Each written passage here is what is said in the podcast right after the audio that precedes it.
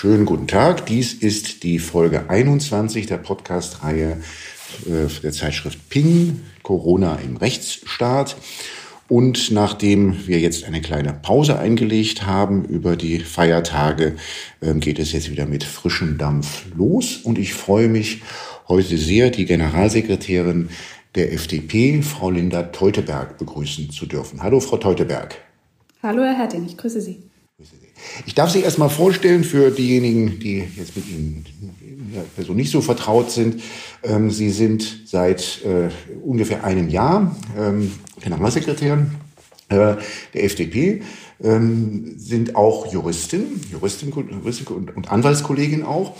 Ähm, hatten aber schon sehr, sehr frühzeitig den äh, Einstieg in die Politik gewagt seit 2009 im äh, Landtag von Brandenburg, da kommen Sie her. Und dann jetzt seit dieser Wahlperiode 2017 äh, im Deutschen Bundestag. Habe ich das richtig gesagt? Genau, wobei äh, bis 2014 war ich im Landtag nicht durchgängig bis zu 17, sondern eine Wahlperiode, fünf Jahre. Okay, also, mit, also eine, eine kleine Atempause gab es dazwischen. Da waren Sie Anwältin auch, ja? Genau. Mhm. Ähm, äh, Sie, ähm, äh, Sie sind überzeugte Brandenburgerin, äh, geboren in Königs Wusterhausen, also vor den Toren der Stadt, wo gleich mehrere meiner Kollegen auch wohnen. Ähm, und ähm, erste, was ich mich frage, gibt es eigentlich so etwas wie eine besondere ostdeutsche Perspektive auf das, was im Augenblick so seit Mitte März äh, passiert äh, rund um die Corona-Politik? Ja und nein gleichermaßen. Ähm, das, äh, ich, denke schon, dass, dass ähm, man aus Ostdeutschland kommt, häufig ein stärkeres, vielleicht eine stärkere direkte Erfahrung damit hat, dass eben Freiheit nicht so selbstverständlich ist. Und zwar in jeder Hinsicht. Ähm, das betrifft die politische, gesellschaftliche Freiheit, die Reisefreiheit ähm, allerdings auch die Frage, dass wirtschaftlicher Wohlstand nicht so selbstverständlich ist und dass der auch eine Menge mit Rahmenbedingungen zu tun hat, mit dem, was wir in unserem Land soziale Marktwirtschaft nennen. Denn die Menschen in Ostdeutschland haben auch erlebt, äh, dass äh, zu Zeiten des Sozialismus, auch da gab es Menschen, die sehr tüchtig waren und die was geleistet haben und die trotzdem nicht den verdienten Erfolg bekommen haben ihrer Arbeit, äh, weil das ähm, Wirtschaftssystem an sich ineffizient war und falsche Anreize gesetzt hat. Und ähm, durch die Umbrucherfahrungen jetzt ähm, nach der Wiedervereinigung ist eben auch vielen bewusst, dass die wirtschaftliche Situation, die wir in den letzten Jahren in der Bundesrepublik hatten, eine positive ähm, Ausnahmesituation war ähm, und dass das gar nicht so selbstverständlich ist, zum Beispiel einen hohen Beschäftigungsgrad zu haben, attraktive Arbeitsplätze für viele Menschen. Ich glaube, dieses Bewusstsein und ein Bewusstsein für auch existenzielle Veränderungen, die schnell kommen können, das äh, verbindet viele Ostdeutsche unabhängig von ihrer politischen Einstellung ansonsten. Heißt das dann aus Ihrer Sicht auch, dass die wirtschaftlichen Zukunftssorgen besonders groß sind in Ostdeutschland? Na, immerhin haben, haben in Ostdeutschland deutlich weniger Menschen ähm, große Rücklagen oder äh, Erben auch nicht unbedingt und, und Vermögensbildung ist dort weniger ausgeprägt, weil man das natürlich nicht in den 40 Jahren zuvor auch schon ähm, bilden konnte. Und ähm, äh, insofern ist sicherlich schon Bewusstsein manchmal für, für Sorgen und für existenzielle Nöte noch stärker vorhanden. Gleichzeitig ist mir aber auch wichtig, wir sind ja in diesem Jahr im 30. Jahr der deutschen Einheit, was hoffentlich auch nicht völlig durch Corona verdrängt wird, dass eben auch sehr viel Positives ja geschafft wurde in den letzten 30 Jahren. Aber dieses Bewusstsein eben dafür, dass das alles nicht so selbstverständlich ist, ähm, das prägt äh, viele Menschen in Ostdeutschland, auch viele von denen, die durchaus zuversichtlich äh, an die Dinge rangehen, ähm, aber eben Wohlstand und Freiheit nicht für selbstverständlich nehmen. Jetzt, ähm, während wir sprechen, tagt ja der Koalitionsausschuss. Ähm, ähm, wenn dieser Podcast erscheint, ähm, am Mittwochmorgen, dann wird man schon Näheres wissen. Was erwarten Sie vom Koalitionsausschuss? Ja, also das eine ist, was ich aus Erfahrung von dieser großen Koalition erwarte im Sinne von für realistisch halten und was wir Freien Demokraten uns erhoffen und für richtig halten. Bisher sieht es ja leider danach aus, dass da eher ziemlich viel Stückwerk, Einzelmaßnahmen herauskommen, ein sehr ähm, ungezieltes Verteilen von Geld quasi mit der Bazooka oder der Gießkanne. Was wir uns aber wünschen, ist, dass wir ähm, flächendeckend äh, Entlastungssignale bekommen für Menschen und Unternehmen, dass wir bei der Einkommensteuer zum Beispiel den Mittelstandsbauch abflachen, um kleine und mittlere Einkommen zu entlasten, dass wir verbesserte Abschreibungsbedingungen für die Unternehmen in Deutschland zum Beispiel schaffen, damit dauerhaft Vertrauen entsteht ähm, und private Investitionen ähm, auch ähm, dadurch angereizt werden. Wir brauchen ja sowohl öffentliche Investitionen in Digitalisierung, in Klimaschutz, in die Modernisierung unserer Schulen, aber wir brauchen auch private Investitionen und Zutrauen in wirtschaftliche Entwicklung. Das werden wir nicht durch eine Abwrackprämie, die nur mit einem schöneren Namen versehen wird, als sogenannte Kaufprämie erreichen. Das sind alles wettbewerbsverzerrende Subventionen. Wir brauchen ein echtes Aufholprogramm, ähm, was Entlastung schafft und dadurch Spielraum wieder für wirtschaftliche Aktivität, für Eigenkapitalbildung schafft. Was halten Sie von den geplanten Unterstützungen der Familien? Stichwort Kindergeld.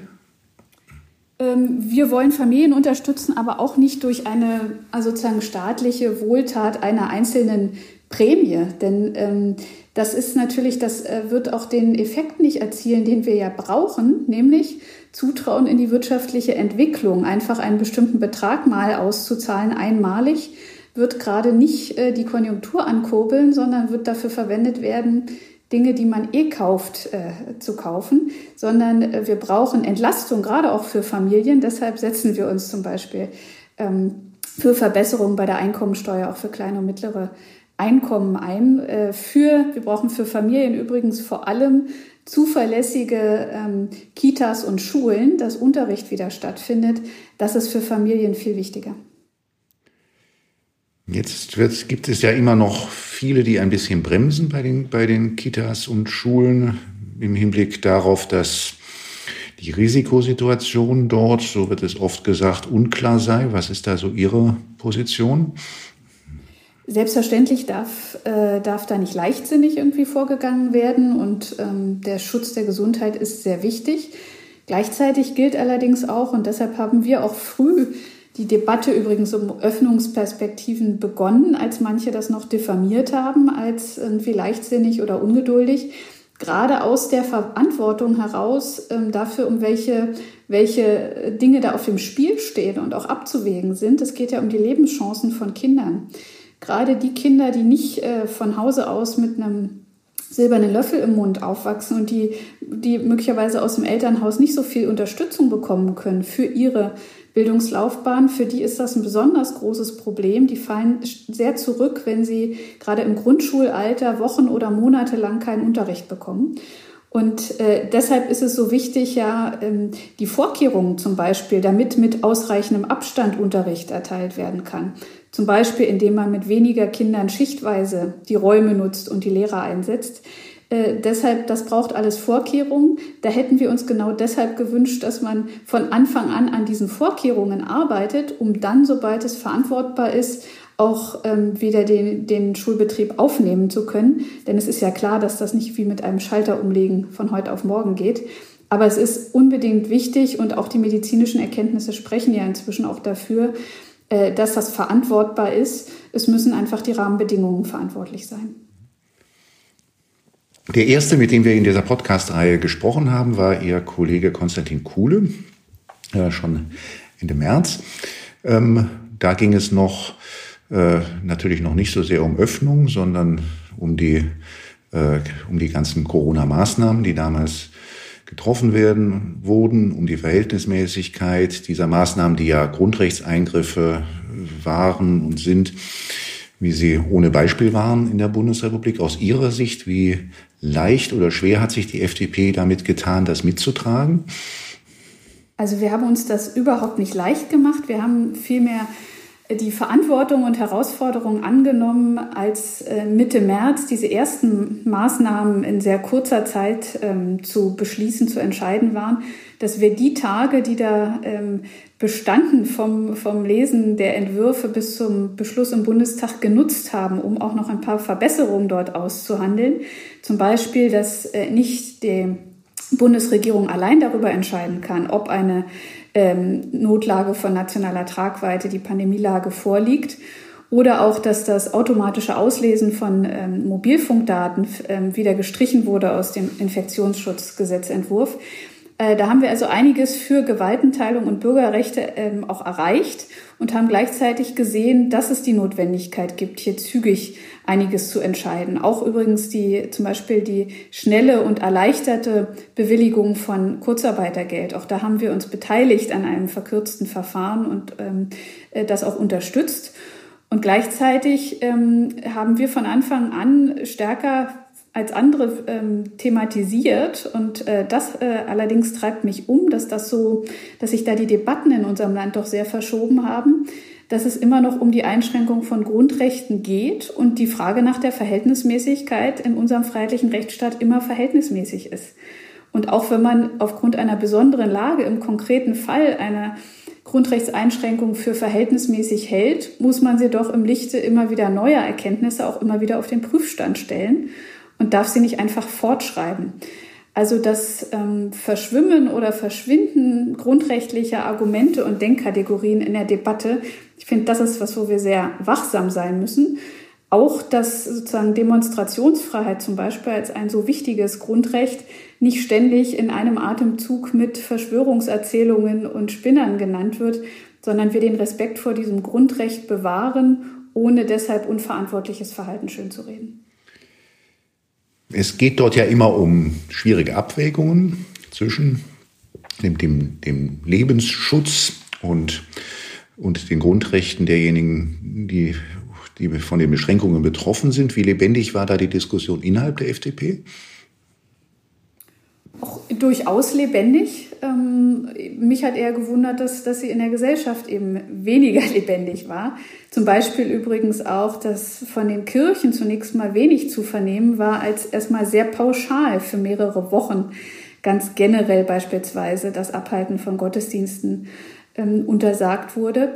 Ähm, das, ähm, die Debatte brauchen wir, ähm, um auch übrigens Akzeptanz zu schaffen, finde ich. Gerade um zu erklären, immer wieder zu rechtfertigen, warum ist die eine Maßnahme gerechtfertigt und eine andere möglicherweise auch nicht, schafft auch Akzeptanz dafür, dass es hier nicht um ähm, eine Einschränkung von Grundrechten um der Einschränkung willen geht, sondern um begründete Maßnahmen. Das schafft auch Akzeptanz dann dafür, wenn zum Beispiel jetzt mal regional begründet bei einem verstärkten Infektionsgeschehen auch wieder Lockerungen zurückgenommen werden müssen und ähm, einschneidende Maßnahmen ergriffen werden müssen, um lokal begrenzt eine Infektion in den Griff zu bekommen. Äh, wir brauchen darüber, finde ich, die sachliche Debatte und nicht die Einteilung in vermeintliche Corona-Leugner und ähm, andere, die ähm, dann wiederum unbegrenzten Freiheitseinschränkungen das Wort reden, sondern wir brauchen die Debatte in den Kategorien, die unser Recht, Rechtsstaat kennt, nämlich von Verhältnismäßigkeit. Die Kirchen sind in der Tat ein gutes Beispiel. Das hat mich auch überrascht, ähm, wie ähm, wie wenig man von den Kirchen gehört hat, so um die Osterzeit herum. Ähm, ähm, ähm jetzt mal von, von, den Kirchen abgesehen, ähm, haben Sie für, oder für wie verwunderlich haben Sie das gehalten, dass man doch von vielen Seiten das, den Eindruck hatte, es war sehr, sehr einfach und widerstandslos, auch diese Maßnahmen äh, in Kraft zu setzen Ende März ja. Äh, und in den April herein. Ja, also den Eindruck äh, konnte man ganz klar gewinnen, dass das sehr leicht war. Äh, umso wichtiger war uns diese, äh, die Debatte früh anzubeginnen, weil der Einstieg in so einen Shutdown ist deutlich leichter als der Ausstieg. Und besser gesagt, das langsame, verantwortliche wieder Einsteigen in mehr Öffnung, das ist viel anspruchsvoller als das Einleiten eines Shutdowns. Und was mir dabei aufgefallen ist, ist eben auch, so sehr man äh, bestimmte Maßnahmen für gerechtfertigt halten kann in einer konkreten Situation, ähm, bei dem Thema Gottesdienste beispielsweise habe ich immer gesagt, diejenigen, die da gleich jetzt allgemein bei den Grundrechtseinschränkungen die Diktatur im Anmarsch wählen, die mögen die Kirche im Dorf lassen. Aber der freiheitliche Rechtsstaat, der muss auch das Dorf in die Kirche lassen, wo das mit angemessenen Vorkehrungen machbar ist und es mildere Mittel gibt als die vollständige Untersagung. Und da ist mir gerade als Juristin schon aufgefallen, dass ich eigentlich mal gelernt habe, dass es Aufgabe der Behörde und äh, des Staates ist, zum Beispiel erstmal nach milderen Mitteln zu suchen und sinnvolle Auflagen zu überlegen, bevor man etwas vollständig untersagt. Und da haben wir eher eine Debatte erlebt, wo die Grundrechtsträger plötzlich in der Rechtfertigungslast sind, nachweisen zu müssen, mit welchen Vorkehrungen sie denn jetzt ihr Grundrecht ausüben können. Genau da ist mir wirklich eine Veränderung der Rechtfertigungs- und Beweislast aufgefallen in unserer öffentlichen Debatte. Dies wurde ja meist damit begründet, dass es um den Schutz des Lebens gehe und das halt das höchste Gut sei. Was haben Sie da für eine, oder was, was, haben, was ging durch Ihren Kopf, wenn Sie so etwas gehört haben? Nun, der Schutz des Lebens ist ein unbedingt ein sehr wichtiges, hohes Rechtsgut. Allerdings stimmt es, dass es nicht das einzige und auch nicht das absolut geschützte ist, dass die Menschenwürde das allerhöchste Rechtsgut ähm, ist. Und letztendlich sind auch die anderen Grundrechte, auch das Recht auf Leben und körperliche Unversehrtheit, aber auch die vielen anderen Grundrechte durchaus auch Ausfluss äh, der Menschenwürde und konkrete Ausprägungen.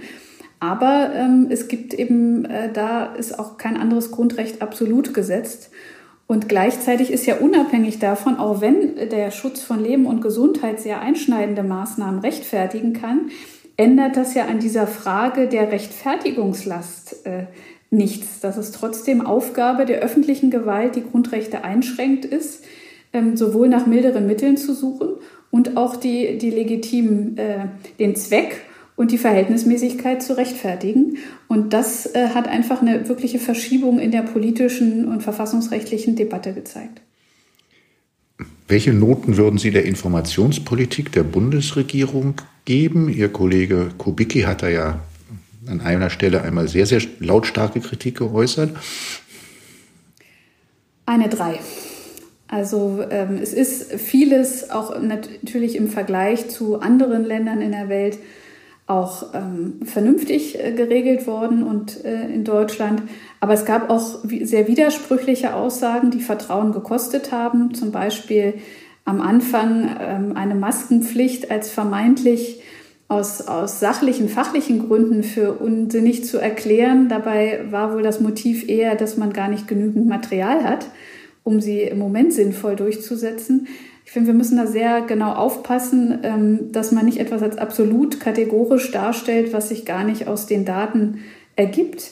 Und auch ähm, die Offenheit von, von wissenschaftlichen Fragen manchmal stärker herausstellen ähm, und dafür die Lernfähigkeit und Korrekturfähigkeit unserer liberalen Demokratie ähm, zu betonen, die sie auszeichnet gegenüber autoritären Systemen. Auch übrigens unseres Föderalismus, der ermöglicht, regional unterschiedlich vorzugehen, was manchmal sehr gerechtfertigt und im Sinne der Grundrechte sein kann.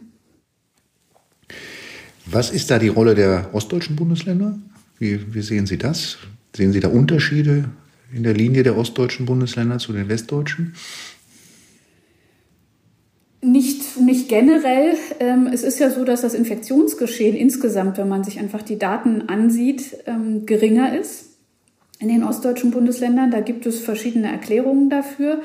Äh, was aber unabhängig von den Ursachen ist, ist ja die verfassungsrechtliche Lage, wie das zu bewerten ist, dass wenn es äh, weniger Infektionen gibt, geringere Infektionsgefahr, ähm, auch eine geringere Gefahr der Überlastung von medizinischen Versorgungskapazitäten zum Beispiel, dann ist es auch verfassungsrechtlich sogar geboten, ähm, auch weniger einschneidende Maßnahmen zu ergreifen und die auf die Infektionsschwerpunkte zu begrenzen, die einschneidenden Maßnahmen. Insofern erklärt es sich durchaus, ähm, aus dem Infektionsgeschehen, dass man da auch ähm, stärker lockern kann.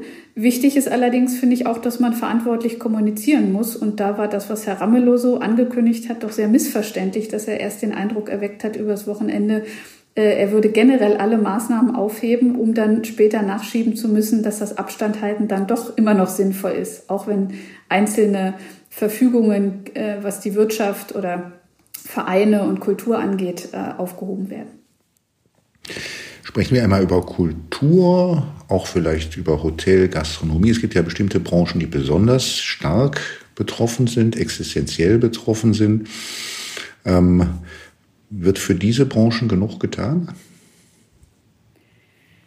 Also wir äh, finden, dass ja branchenübergreifend ähm, eine bessere und schnellere Hilfe, nämlich für Liquidität ähm, gewesen wäre, nicht äh, besondere Förderprogramme und Kreditlinien vorzusehen, wo man automatisch übrigens ähm, eine Art Flaschenhals hat, wenn erst die Beratung über die Bank laufen muss, was übrigens ja in Zeiten von Homeoffice auch nochmal besonders schwierig ist und nach den Dokumentationspflichten und Regulierungen im Finanzsektor der letzten Jahre, so dass das rein praktisch schon schwierig war für viele Unternehmen, dann schnell genug ähm, da Termine und die nötigen Beratungen und Bescheinigungen zu bekommen.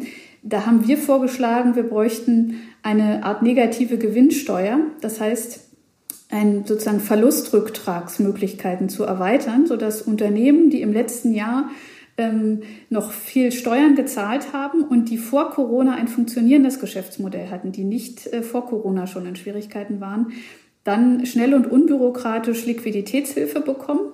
Und gleichzeitig hat das Finanzamt ja die Daten über die Unternehmen. Das kann sich auch mal positiv auswirken, indem man einfach passgenau Hilfe ähm, gibt, indem einfach was gut geschrieben wird. Und gleichzeitig kann man das dann immer noch spitz abrechnen am Ende des Jahres zum Beispiel oder nach einem zwei- oder drei Jahreszeitraum. Das hätten wir passgenauer gefunden. Und ähm, Insofern, es geht um schnelle Hilfe. Wir müssen allerdings auch aufpassen, dass wir mit dem Geld der Steuerzahler gleichwohl immer noch sorgfältig umgehen und jetzt nicht ähm, Unternehmen und Geschäftsmodelle mit Steuergeldern retten, die schon vorher in Schwierigkeiten waren. Insofern, wir brauchen jetzt unkonventionelle, schnelle Liquiditätshilfe, aber nicht generell Subventionen und einen Einstieg in generelle sozusagen Verstaatlichungsorgien. Da schauen wir sehr genau hin. Eine Personengruppe, die nach meiner Beobachtung überhaupt erst so richtig entdeckt worden ist, jetzt in der Corona-Krise, sind die sogenannten Solo-Selbstständigen, die ähm, man, glaube ich, in den Großstädten äh, besonders als große Gruppe findet. Das sind die ganzen freischaffenden äh, Grafiker und freischaffenden Yogalehrer und freischaffenden ähm, Eventmanager, Veranstaltungstechniker und was, was es da nicht alles gibt. Ähm, äh, eine Personengruppe, die im Augenblick ein bisschen mit Landesmitteln bedacht wird, aber ansonsten keine so, also jedenfalls aus Bundesmitteln keine, keine äh, Programme hat. Ähm, was, ähm, wie kann denen geholfen werden? Also zum einen brauchen wir da auch Hilfen, die, die zur Situation von Selbstständigen besser passen. Zum Beispiel die nicht, äh, ähm, die durchaus praxisferne Abgrenzung machen zwischen den Betriebskosten und auch Kosten, die äh, für den Lebensunterhalt äh, notwendig sind. Ähm, generell brauchen wir aber insgesamt, und darum bemühen wir uns als Freidemokraten schon lange, auch schon vor Corona, aber es ist jetzt nochmal besonders deutlich geworden, wie wichtig es ist und wie sehr es bei vielen in der Politik daran hapert, um ein Verständnis überhaupt für die besondere Situation und die äh, Notwendigkeiten von ähm, selbstständigem wirtschaftlichem Tätigsein, damit zum Beispiel auch in anderen Bereichen bei der Krankenversicherung und anderem realistische, faire Regelungen da sind, auch äh, ohne Corona-Bedingungen schon. Und ich finde, was uns Corona doch nochmal besonders gezeigt hat, ist, wie wichtig es ist auch, ähm, dass Unternehmen und Selbstständige auch Rücklagen bilden können. Ähm, denn äh, schon nach wenigen Wochen eigentlich in Zahlungsschwierigkeiten zu kommen, ist ja ein Problem und eigentlich ein Alarmsignal, wo wir schon lange sagen, wir brauchen auch, ähm, auch im Steuerrecht ähm, den Blick dafür, äh, dass es auch dazu gehört, Rücklagen zu bilden und Eigenkapital zu haben und nicht immer ähm, sozusagen auf Fremdfinanzierung und Hilfen angewiesen zu sein. Sie haben vorhin angesprochen, die FDP-Position, so als die Maßnahmen eingeführt wurden. Wir haben darüber gesprochen, die FDP-Position jetzt ähm, im Zusammenhang mit, der, mit den Öffnungsperspektiven und den Öffnungsschritten.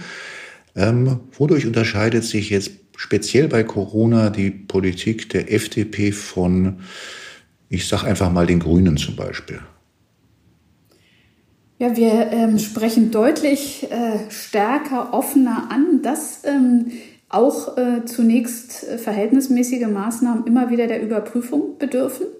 Äh, wir haben übrigens auch nicht die Sorge, wie sie kürzlich Robert Habeck geäußert hat, dass die Autorität der Kanzlerin ganz schlimm schwinde, wenn zum Beispiel, wie es unser Grundgesetz vorsieht im Föderalismus, auch Länder ihre Kompetenzen wahrnehmen und insofern auch Landesregierungen nach den Gegebenheiten in ihren Ländern verantwortlich entscheiden müssen, äh, was noch verhältnismäßig ist und was nicht. Also wir äh, lassen uns nicht den Blick auf ähm, die auf die Ordnung unseres Grundgesetzes ähm, vernebeln durch die besondere Situation, sondern wir sind bereit, da wo es notwendig ist, auch einschneidende Maßnahmen zu ergreifen. Aber wir geben sozusagen nicht an der Garderobe ab, auch vor so einer Corona-Pandemie, unsere, unseren Blick dafür, dass die Grundrechte, dass die Kompetenzverteilung, die Gewaltenteilung in unserem äh, Staat, im Rechtsstaat, in der Demokratie weiter wichtig sind und man sich nicht darin überbieten sollte, möglichst einschneidende Maßnahmen oder deren flächendeckende Umsetzung in ganz Deutschland zu fordern, wenn wir regional ganz unterschiedliche Situationen haben. Also auch da setzen wir auf Subsidiarität, auf die Verantwortung sowohl jedes einzelnen Menschen als auch von Gruppen, Gemeinschaften äh, vor Ort, sich verantwortlich zu verhalten und ähm, regional angepasste Regeln finden zu können. Das unterscheidet uns da sicher und auch weiterhin, auch in den Fragen der Wirtschaftspolitik, dass wir einerseits sagen, wir müssen jetzt investieren. Wir haben auch deshalb äh, der im Grundgesetz vorgesehenen Ausnahme von der Schuldenbremse, die sie schon vorsieht, für besondere Situationen zugestimmt. Ähm, nur sagen wir auch ganz ehrlich, anders als andere, der Staat kann vorübergehend Einkommen ersetzen, aber er kann nicht Wertschöpfung dauerhaft ersetzen und überhaupt nicht ersetzen. Und deshalb müssen wir uns genau Gedanken machen, wie bringen wir unsere Wirtschaft wieder auf einen Wachstumspfad, auf einen zeitgemäßen, auch auf einen klima- und ressourcenschonenden, aber definitiv trotzdem auf einen Wachstumspfad. Und deshalb setzen wir nicht auf mehr Umverteilung, äh, sondern auf Entlastung, damit sich ähm, Investitionen und Anstrengungen für jeden und jede lohnen. Es gibt ja in der Politik durchaus, nicht bei allen, aber jedenfalls bei vielen, so eine gewisse Neigung, doch sich sehr, sehr stark von Anführungszeichen der Wissenschaft äh, vorgeben zu lassen, was jetzt denn die richtigen Maßnahmen sind. Da ist möglicherweise auch bei den Grünen der Glaube besonders stark. Da sprechen wir von den, von den Medizinern, den Virologen, äh, von einer Institution wie dem Robert Koch Institut. Ähm, wie schaut da so die Position der FDP ähm, aus, wenn es darum geht, jetzt wissenschaftliche Erkenntnisse oder vielleicht auch nur Standpunkte und Meinungen in Politik zu übersetzen? Ja, also Wissenschaft ist äh, wichtig. Sie liefert wichtige Erkenntnisse und Hinweise und gleichzeitig ähm, ist es ganz wichtig, die richtige Aufgabenteilung auch zu sehen zwischen Wissenschaft und Politik. Ähm, also als Max Weber seinen berühmten Vortrag über Politik als Beruf gehalten hat, da gab es gute Gründe, dass es einen anderen Vortrag über Wissenschaft als Beruf zum Beispiel gab. Und dass äh, gute Politik beginnt mit dem Betrachten von Realität und auch dem Einbeziehen von wissenschaftlichen Erkenntnissen. Aber sie muss immer noch abwägen und das ist überhaupt eine sehr große Vereinfachung, die wir auch schon in der Klimadebatte erlebt haben, als gäbe es nur die Wissenschaft mit einer einzigen Meinung oder Empfehlung. Es gibt auch regelmäßig einerseits wissenschaftliche Erkenntnisse über das Phänomen, das Problem an sich, mit dem wir es zu tun haben, also zum Beispiel ein Virus oder auch, dass es das Phänomen Klimawandel gibt und dass es einen menschengemachten Anteil daran gibt. Und das andere ist, was sind die richtigen Maßnahmen, um wirksam äh, das Problem in den Griff zu bekommen und welche verschiedenen Rechtsgüter und Interessen müssen wir dabei abwägen und berücksichtigen. Und das sind oft auch schon wieder andere Wissenschaftler, die dann dafür kompetent sind. Also das eine ist zu sagen, was ist das für ein Virus oder wie ist der R-Wert gerade.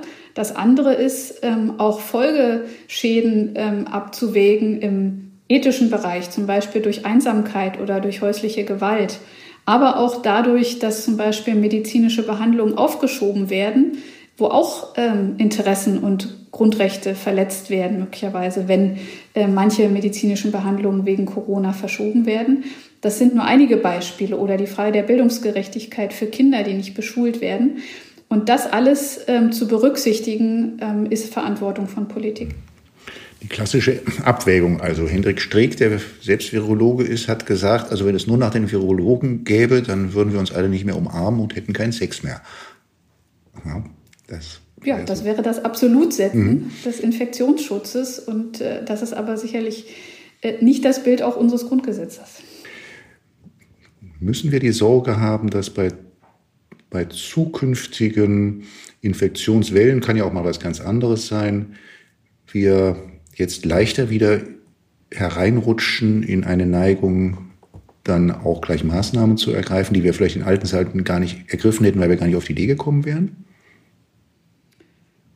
Also die Gefahr besteht, umso wichtiger ist es, sich da einen, wachen Blick zu bewahren auf äh, Fragen der Verhältnismäßigkeit und darauf, äh, um welche Rechtsgüter und Werte es geht in unserer Gesellschaft und nach unserer Verfassung und äh, da immer wieder neu die Debatte zu suchen und auch Rechtfertigungen einzufordern für Freiheitseinschränkungen. Deshalb können sie gerechtfertigt sein, das ist überhaupt nicht auszuschließen und ähm, äh, von denen, die, die der Verschwörungserzählungen verbreiten und äh, das Problem an sich leugnen, das politisch ähm, zu bewältigen ist. Äh, davon ist natürlich Abstand zu halten, aber das sollte uns auch nicht ins andere Extrem verführen, immer mit maximalen Mitteln auf jede Gefahr zu reagieren, sondern immer nach der Verhältnismäßigkeit zu fragen.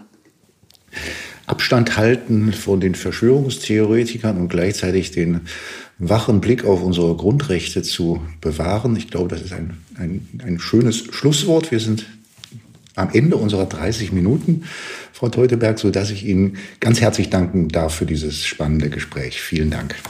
Sehr gerne. Vielen Dank Ihnen.